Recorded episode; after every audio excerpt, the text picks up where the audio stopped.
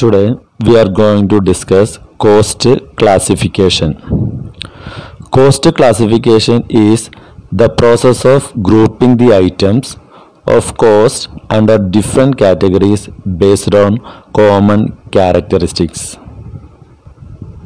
We can classify cost on the basis of different dimensions such as on the basis of traceability, on the basis of function, on the basis of variability, element wise classification, on the basis of controllability, on the basis of normality, and also on the basis of financial nature.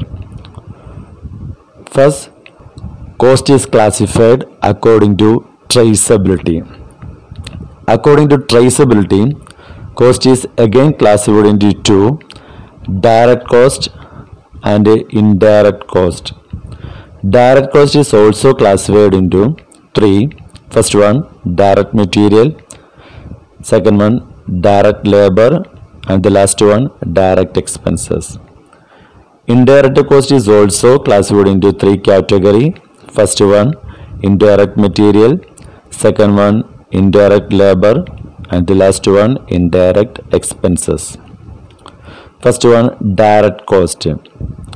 Direct costs are those costs which can be clearly and easily traced or identified with a job, product, cost center or a cost unit. It is also known as prime cost or traceable cost. It can be computed by direct material plus direct labor plus direct expenses. Then comes to discuss direct material. It is the cost of materials which can be clearly traced and identified in the product, job, cost center or cost unit.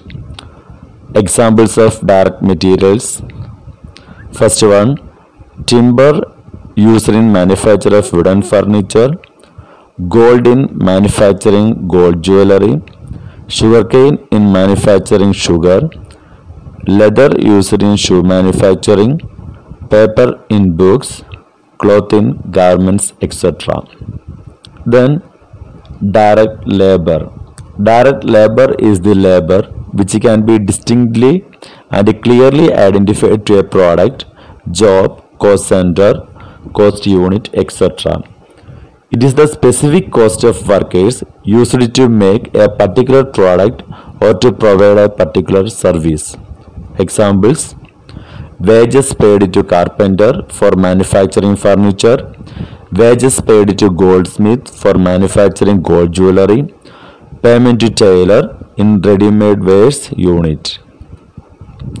Then direct expenses.